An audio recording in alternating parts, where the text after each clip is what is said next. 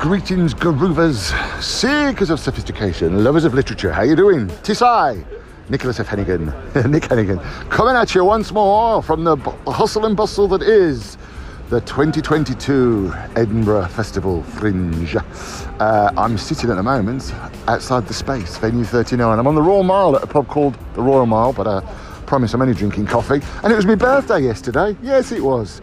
twenty-one again. Oh, Uh, my lovely Rebecca Rayburn came up uh, on the Friday. Uh, she's just gone back to London, rather sadly, today. But we caught a couple of shows yesterday. The first was by the brilliant Tim Marriott. You may know Tim Marriott. You may remember Tim Marriott from the British Empire, that T V show on the B B C a while ago. Uh, and he's a lovely chap and also a very clever actor.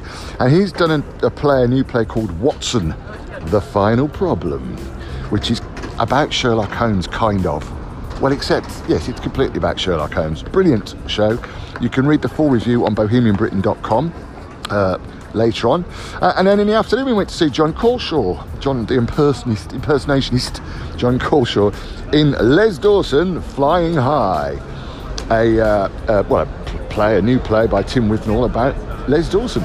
Um, and uh, you can read a full review of that as well on Bohemian Britain dot com, probably tomorrow. I've got to finish writing them. It's much easier to talk to you it is to sit down and write to you, isn't it? Eh? Yeah, of course it is. Uh, but very good, a very good show. Um, I'll recommend both of them. Uh, and uh, we've got, uh, what else have we got? Oh, I'm off to see um, a few more shows later on tonight.